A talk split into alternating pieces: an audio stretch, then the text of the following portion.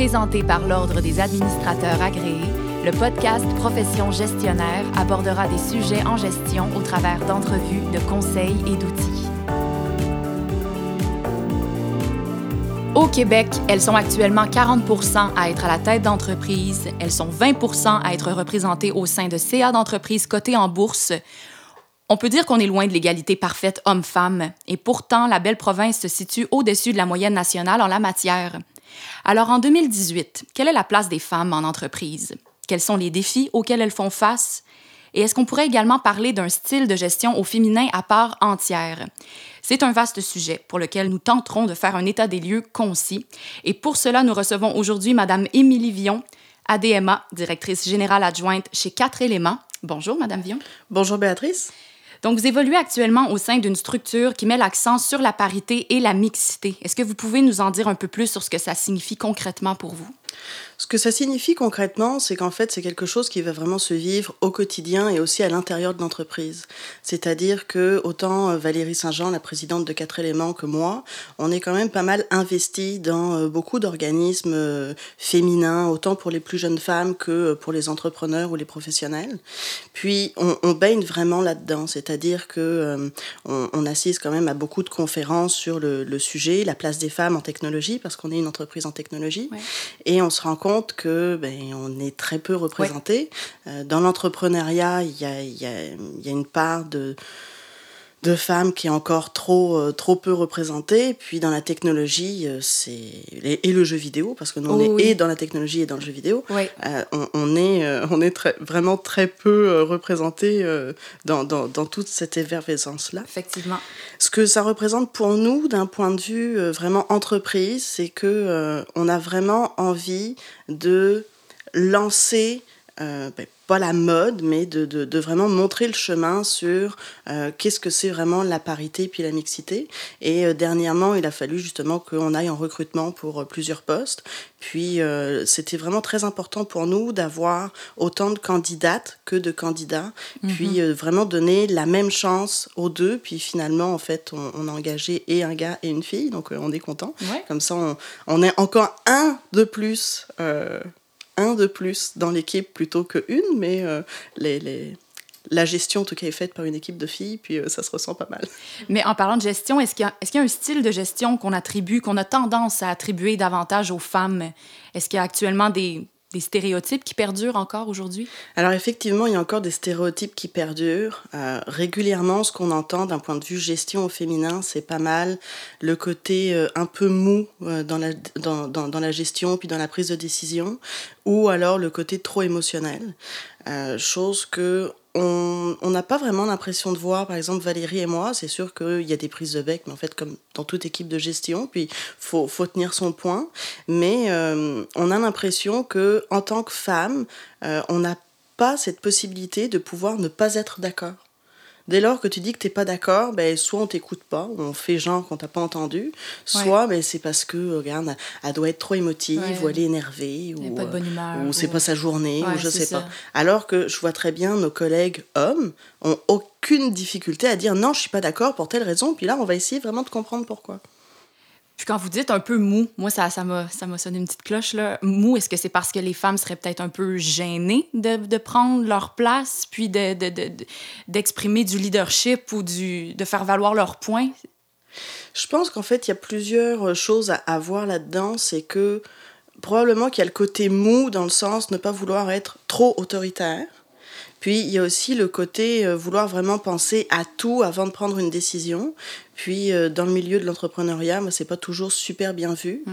Euh, puis on, on, on, on, se fait vraiment pousser en tant que, en tant que femme. C'est-à-dire que j'ai lu dernièrement, puis que dans, par exemple, quand tu fais de la, de la recherche de financement, les, les Real Ventures en face de toi ne vont pas poser les mêmes questions à des hommes qu'à des femmes. Aux hommes, on va leur poser la question de jusqu'où ça va t'amener d'un point de vue vraiment promotion de ton produit ou de ton entreprise. À des femmes, on va plutôt poser les questions autour des risques. Donc il y a toujours ce côté un peu euh, est-ce que tu as pensé à ça? Est-ce que ah c'est hein. comment tu vas faire telle chose si jamais euh, il, il, se passe ça? Alors que aux hommes, on va leur poser la question, c'est tu te vois où dans 5 ans, puis comment tu réponds à telle, euh, telle opportunité sur le marché. Comme si la femme, c'était plus la conciliation et l'homme, on parle d'ambition et c'est bien vu. Et... Exactement. Et puis, quels sont les freins que, que, peuvent rencontrer les femmes justement pour évoluer en entreprise dans leur milieu de travail? Est-ce que des, des problématiques qui peuvent se poser? Là, on parlait justement de conciliation, le travail, la famille et tout ça. Je pense que ça va vraiment au-delà euh, de la conciliation euh, famille-travail, même si euh, justement hier soir, je, je participe, ben, en fait, j'assistais à une conférence du réseau Profession L qui, qui, qui, mettait en scène une, une, coach qui racontait un peu son histoire, puis qui nous montrait que dès lors qu'elle a été maman, mm-hmm. elle a plus eu du tout le même environnement de travail autour d'elle. Elle était directrice communication marketing chez Bell, quand même grosse, grosse compagnie, gros poste, beaucoup de responsabilités. Puis à chaque fois, c'était bah ouais, mais c'est là, t'es rendu maman, tu peux plus faire autant d'heures, tu peux, tu peux plus faire ci ou quoi que ce soit. Ça a été genre le gros choc pour elle, c'est comment ça, maintenant je suis rendue maman? C'est un problème euh, dans ma carrière. Donc, moi, j'ai pas encore d'enfant, donc je ne subis pas ce genre de, de, pression ou ce genre de commentaires. Mais euh, c'est comme si on n'était pas entendu. Euh, moi, je me souviens, puis ça m'a pas mal choqué il y a quelques années, lors de plusieurs comités de direction, à chaque fois qu'il y avait des annonces qui étaient faites par des femmes autour du comité de direction, c'est comme si on les entendait pas, ou mm. alors on les reprenait. Ouais, mais c'est peut-être tu devrais essayer ça. C'était déjà super ce qu'elles disaient, puisqu'elles avaient réalisé dans la semaine d'avant ou le mois d'avant, mais non, fallait toujours quelque chose de plus. Exactement, même type de poste, même responsabilité, même chiffre, voire mm. moins bien. Oh, c'est bien, vas-y, continue comme ça moi, moi j'étais épatée à chaque fois. C'est euh, toujours des encouragements. Euh, good boy, vas-y, avance. Mais en face, les filles, ouais, c'est peut-être que. Mhm. Est-ce que tu as pensé à ça ou Toujours ce petit côté un peu paternaliste ah de euh, rajouter un petit truc parce que c'est, gars, je, je, veux juste t'aider.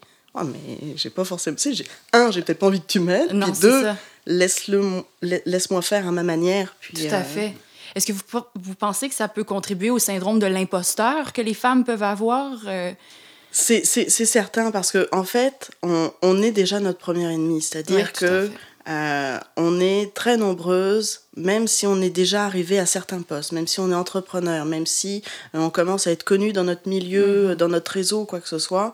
C'est sûr que oui, on, on, on est victime du syndrome de l'imposteur parce que on se fait tellement aider au quotidien, accompagner, euh, souffler des réponses ou quoi que ce soit, qu'on se dit, ben, gars, je suis juste pas capable d'être là, puis c'est pas ma place au final d'être ici. Probablement qu'il y a quelqu'un de mieux qui va le faire.